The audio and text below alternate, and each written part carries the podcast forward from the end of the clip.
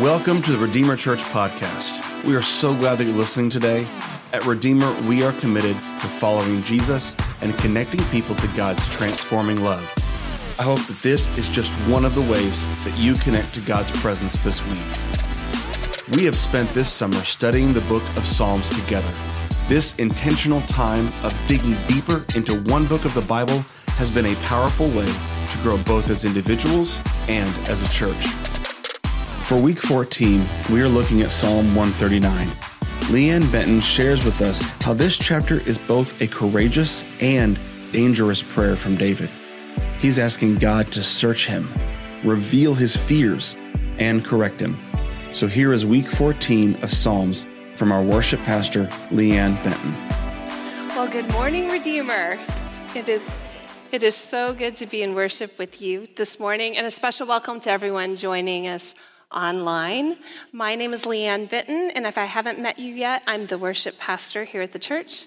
And my husband and I absolutely love this community. Thank you for making us feel welcome this past year. And um, it's just a joy to worship with you every single Sunday. Now, I don't know if you've noticed, but the red Bibles are back. So if you would like to read along this morning, we're going to be diving into Psalm 139, and it's on page 975. We'll get to that in just a moment.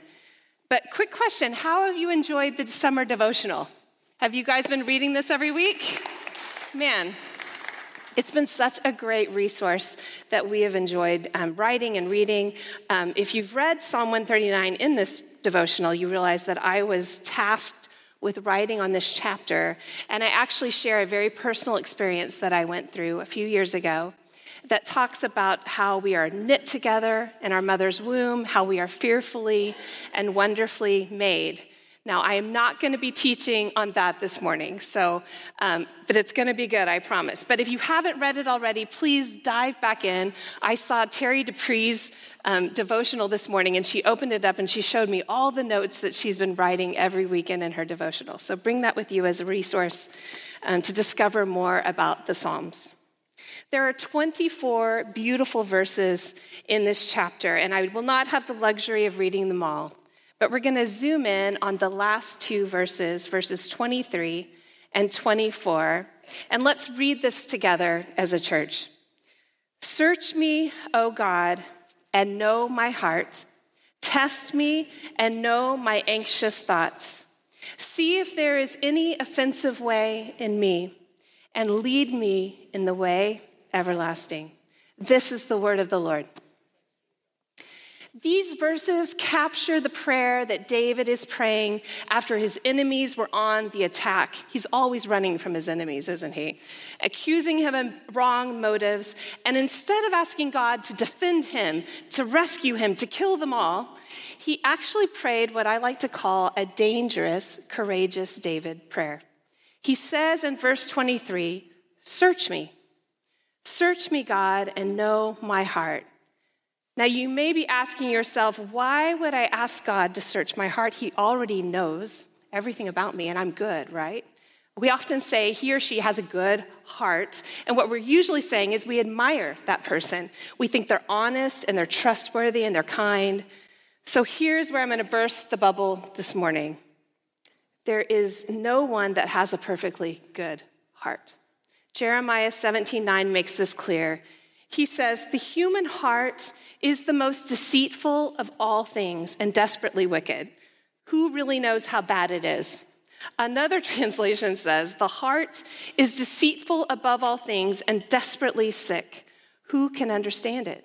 And even the good old NIV, the Red Bible says, "The heart is deceitful above all things and beyond cure. Who can understand it?" Now, I didn't write this, but it is in the Word of God, and it's very clear on this point. What's interesting is when you read Psalm 139, you go back to the beginning of David's prayer. He acknowledges that whether we ask for him to search us or not, God already knows everything about us the good, the bad, and the ugly. So with God, there's no such thing as a secret. I don't know if that makes you afraid or not. But there is nothing we can hide from God. Do you remember Adam and Eve in the garden? After they ate the forbidden fruit, what is the first thing that they did? They try to clothe themselves, they run, and they hide from God, trying to keep their sin a secret. It's almost comical. We can't fool God. He knows you, He knows me, and He is already completely aware of our broken heart condition this morning. And there's nothing that escapes His notice. So again, I ask the question why pray this prayer to search me, God? And here's why it's one thing to understand on an intellectual level that God knows everything about us, it's another thing to ask Him to bring those things to our attention. That's the part of the search me that makes it so vulnerable. Craig Groeschel, in his book Dangerous Prayers, says this quote, and I love it. At its core, our heart is all about self, not Christ. It's all about what's temporary, not eternal. It's about what's easy, not what's right. It's obsessed with what we want and not what God wants. And such is the human heart. So if we choose to pray this brave prayer to search us, get ready because God will show us some things that we would rather probably not see. We need this kind of prayer in our lives because we are often deceived. Author John Ortberg, in his book, The Me I Want to Be, says there's a part of each of us that we're blind to.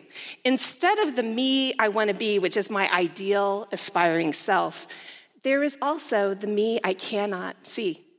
Everyone in this room, everyone has a blind spot. We've been going through our annual staff evaluations this summer, which is a pretty painful process. Do you guys do that in your jobs? the evaluations, and they range from one to five. You circle which one applies to each category one, unsatisfactory, all the way to five, excellent. And we all want to circle the five, don't we?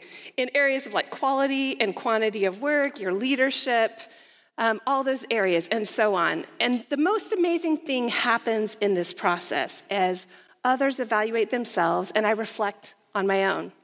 The pain doesn't come when I'm doing my self evaluation. The pain comes when I hear others' evaluations of me, and I think that I'm actually better than I am. Hello? Anybody there? There's something freeing about saying a simple prayer Search me, God. Look at me for real. Know my heart and make me aware of the vulnerability within myself so that we become deeper in our relationship with Jesus Christ. And hopefully, we reveal a little bit more about who we really are. The second prayer that David bravely prays in this passage is Reveal my fears. He says, Search me and know my heart. Test me, and let's say it out loud, and know my anxious thoughts. So, what makes you anxious? What makes you afraid? What keeps you up all night long? What kept you up last night? I already have a list in my head. I know if I could read everyone's mind in this room and say the words out loud, it'd probably scare us all to death, right? Prior to joining our team here, I had the job of managing our rental properties. Now, full disclosure, my husband, who's sitting over here, absolutely loves buying real estate. I mean, it's pure joy to this man over there. Me, on the other hand, I I would literally lie in bed thinking of the 80 toilets that could clog up at any moment, or the texts that are going to come tomorrow that the broken HVAC is it needs to be fixed right away. I mean, I literally fear those texts coming. Last month, we had a hundred year old tree fall on two of our houses, and it wasn't even a windy day. I don't get it. No one was hurt, thankfully, and, and no one was actually home. But I hadn't even added that to my worry list. Living a full year in a pandemic, I mean, this has tested all of our anxiety meters, right? And now there's the Delta variant, and what's going to happen tomorrow, and the next day, and the next day, and so on.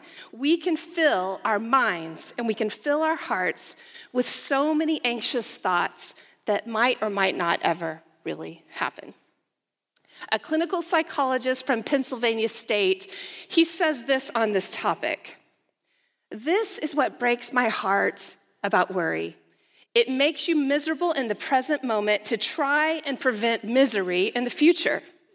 For chronic worriers, I hear some people in this room that might be that, this process leads them to be continually distressed all of their lives in order to avoid events that never happen.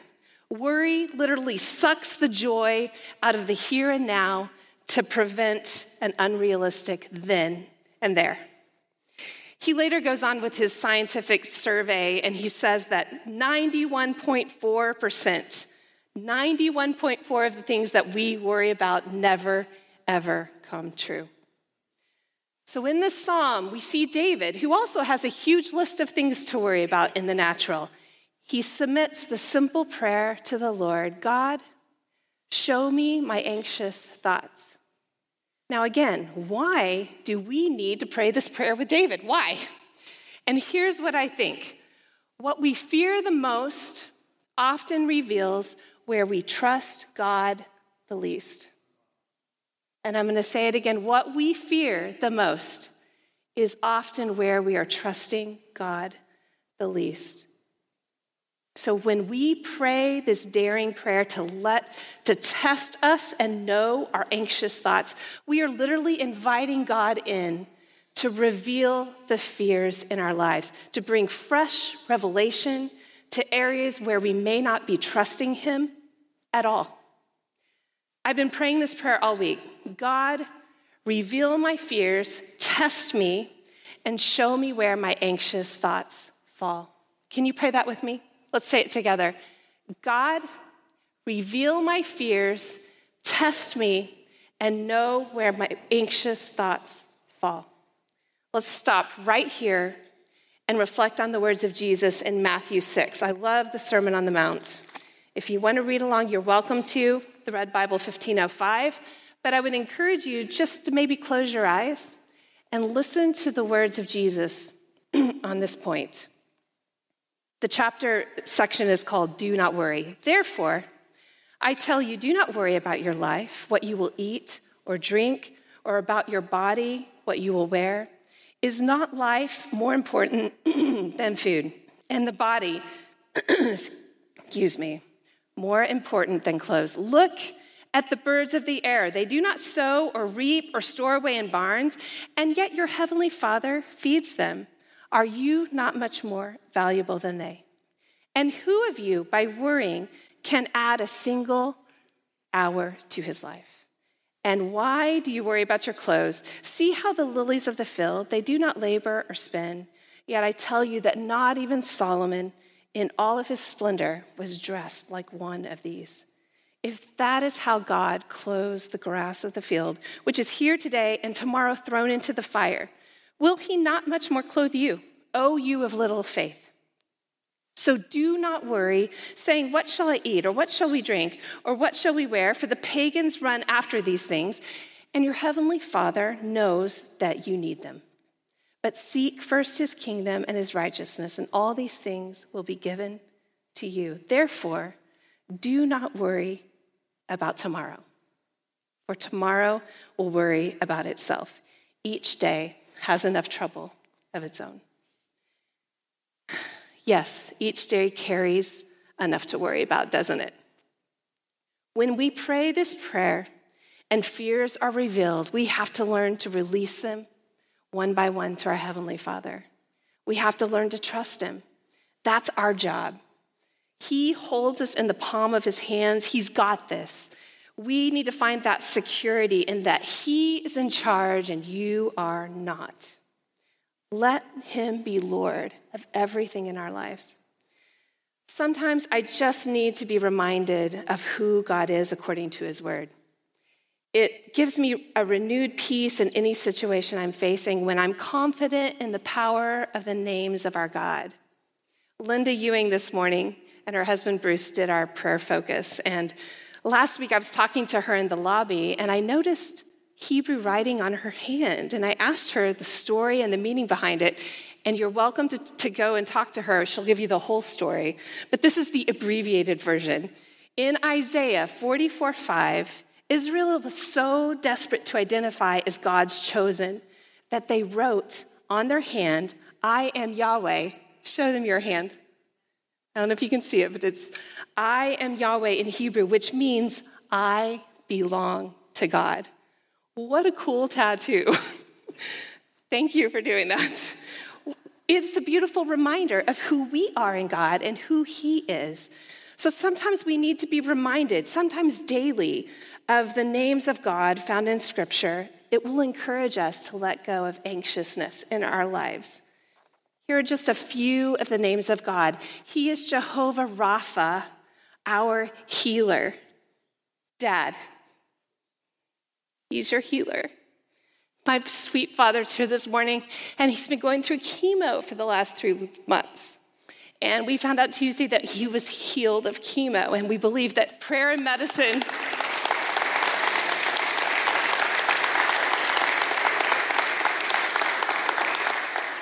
prayer and medicine go together, right? But he kept saying all the way through this process to my mother and I, heads I win, tails I win. And I'm like, Dad, what does that mean? He's like, if I go to heaven, I'm healed and I'm whole. If I stay here and he chooses to heal me, I'm healed and I'm whole. I'm going to believe that way. Well, you know why? Because when we're in the emergency room and we're struggling, what do we do? We call on Jehovah Rapha. He is our healer. He is El Shaddai, the all sufficient one. He is Adonai, our Lord and our Master. He's Elohim, our God, creator, and judge. He's Jehovah Jireh. He is our provider. He is Jehovah Raah, the Lord our shepherd. He's El Elyon, the most high God. He's Jehovah Nissi. He is our banner. And he is Jehovah Shalom, the Lord our peace. So, when struggling with the inner peace, the inner struggles that grip your soul, remember the names of God. Call on Him to be Jehovah, to be El Shaddai, the all sufficient one. He is our rock. He is the unchanging, ever present Savior and Lord for real life. This isn't pretend. The Bible is real and it's alive and it's working in our lives. It's good enough for the pressures that we're going to face this year. It's good enough for today and it will sustain us tomorrow. He is enough.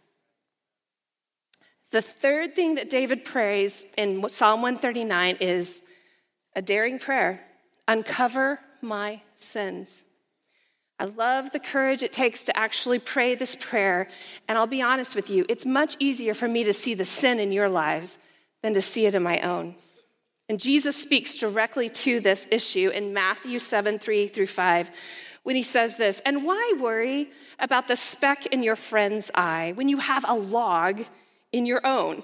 How can you think of saying to your friend, Let me help you get rid of the speck in your eye, when you can't see past the log in your own eye? Hypocrite. First, get rid of this log in your own eye, and then you will see well enough to deal with the speck in your friend's eye. Don't you love Jesus' honesty here? I mean, he gets right to the heart of the issue.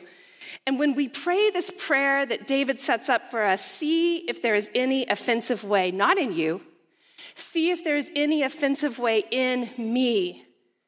Let me make you a promise that God will start pointing out some things that maybe we have explained away for a long time, or maybe we've denied even exist. Do you remember the children's song? Let's see how many people are my age. Oh, be careful, little ears, what you hear. Oh, be careful, little ears, what you hear. Sing it with me. For the Father up above is looking down in love. Oh, be careful, little ears, what you. Second verse. Oh, be careful, little mouth, what you say. Oh, be careful, little mouth, what you say. For the Father up above is looking down in love. Oh, be careful, little mouth, what you say. Thank you. I think you went to the same Sunday school I was in. Um, this simple childhood song is really cute, but it's got a profound message that what we say actually matters. There is power in our words as we confess sin that has been revealed in our lives. So there's two types of confession. Let's talk about both of them. We confess to God for forgiveness, and we confess to people for healing. I'm going to say it again. We confess to God for forgiveness, and we confess to others for healing. First, we have to see the sin in our lives. And then we can confess it and turn 180 degrees from it. That's called repentance. 1 John 1 9, if we confess our sins, he is faithful and he is just to forgive us our sins and to cleanse us from all unrighteousness. And then James 5 says, Therefore, confess your sins one to another and pray for one another so that you may be healed. We confess to God for forgiveness and we confess to people for healing. And then we run right into the grace, the unmerited favor of our Savior and Lord, Jesus Christ. Paul says it where sin abounds, what abounds? Grace abounds much more. So God is literally chasing all of us down with the gift of grace. I, it's almost football season, right? So I can just see God tackling us with the gift of grace this morning. Much more will those who receive the abundance of grace and the gift of righteousness reign in life through our one Jesus Christ, our Savior. This is the good news of the gospel. Sin doesn't win. Sin doesn't win. And as we confess, as we confess, we are set up for the healing process to begin. Prayer number four. The simple prayer that David prays at the end of this is Lead me, God. Notice that the first three prayers out of 23 and 24 are action requests of God. God, examine my heart. God, reveal my fears. God, uncover my sin. But this final part of the ending prayer has to do with something we have to do our behavior and actions. See if there is any offensive way in me and lead me in the way everlasting. Here, David is asking God to speak direction so he can take action about what has been revealed. This is the last critical step obedience. We are now praying the courageous, dangerous prayer Show me, God, what I need to do to deal with what has been revealed. I think we should say that. Let's say it together. Show me, God, what I need to do to deal with what has been revealed. James says it this way, but don't just listen to God's word. You must do what it says. Otherwise, you are only fooling yourselves. For if you listen to the word and don't obey it, it is like looking at your face in a mirror, but doing nothing to improve your appearance. Now, men, I don't know if this is true with you, but for girls, when you walk by a mirror, I mean, it's just natural. You have to fix the hair, you have to check the lipstick. Is it on my teeth? I mean, literally, this is what girls do, right? You get the picture. James is saying, don't just listen to the revelation. Don't just process the knowledge revealed. Don't just look in the mirror. Do something. Improve your appearance. Act on it. Move toward the mirror and make the change, one step at a time. This truth is powerful. Knowing God's word is important, but knowing without doing is tragic. It's literally a tragedy when we know and we do not do what he says to do. Samuel declared to Saul in the Old Testament, obedience is better than sacrifice. He was addressing the desperate need to listen to the voice of the Lord, but don't just listen, obey. Sadly, we can hear the direction from God and completely ignore it. Did you know that?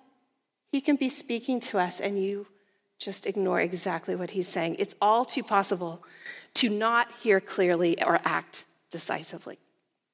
I'm thinking of some great spiritual leaders who have boldly declared the gospel to hundreds, maybe thousands of people, yet have fallen themselves. Maybe you have a friend or a relative who professed Jesus as Lord but slipped into the trap of sin. It wasn't usually from a lack of knowledge, it wasn't about what they knew. What was it about?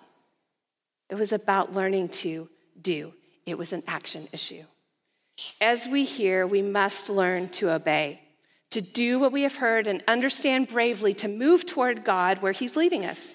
We just need to trust Him and listen and move in that direction. Hear clearly and act decisively.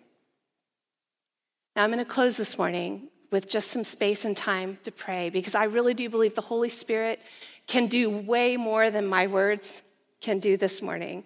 So bow your heads and close your eyes as we focus on four specific prayers that David prayed so long ago, and it still is relevant for today. So, Heavenly Father, God, thank you that your word is alive, that it's real. It's a lamp to our feet, it's a light to our pathway. God, we bravely pray the prayer that David prayed before us, and we ask you to search our hearts. We give you permission to look deep into our souls and reveal parts of our nature that have been hidden from us. Bring new clarity to the condition of our soul. Bring us into a deeper intimacy with you, God. You can only truly know who we are and offer us the love and the forgiveness unconditionally that we need in our lives. So we trust you, God, to search us. And God, reveal our fears, those things that take up space in our minds, that cause havoc on, on our entire being, that give us un- uncontrolled anxiety of what may happen or what might not. God, just like Joe prayed a few weeks ago, in the dark nights of the soul, be our Jehovah Shalom. Calm the storm. God, set us free to fully live in you. Fully live, become alive in you, knowing that you are in control and we are not. We rest in the security that only you can bring to our chaotic, crazy lives. And God, we pray a daring prayer to uncover our sin. Show us what is inconsistent with your truth, oh God. Show us what's displeasing to you. God, sometimes it's hard for us to see the hidden spiritual things. So help us to recognize the sin in our, uh, in our lives first before we run to judge our friend. God, help us see it clearly. Help us confess it quickly. And we confess to you for spiritual healing. And God, help us confess to this community, to our communal friendships around us as we experience new levels of healing in our lives. And finally, God, lead us. We bravely move forward. God, we want to see where you're leading us and we will move. God, reveal it through your word, reveal it through prayer, reveal it through spiritual discussions that we're having. God, you are always speaking, but sometimes we have to get quiet enough to hear. Speak, Lord. Speak, Lord. We need your direction. We need your lordship. We will move when you say move. In this courageous transformational prayer we are praying today to mold us, Lord, more into your image, make us more like you. We want to be more like Jesus. So we submit our ways to you and we pray again Psalm 139 Search me, God, and know my heart. Test me, Lord, and know my anxious thoughts. See if there is any offensive way in me, lead me in the way everlasting. Amen. Once again, thank you for listening to the Redeemer Church podcast. To stay connected to all that God is doing here at Redeemer, visit our website at redeemertulsa.org or connect with us on Facebook, Instagram, and Twitter. Have a blessed week.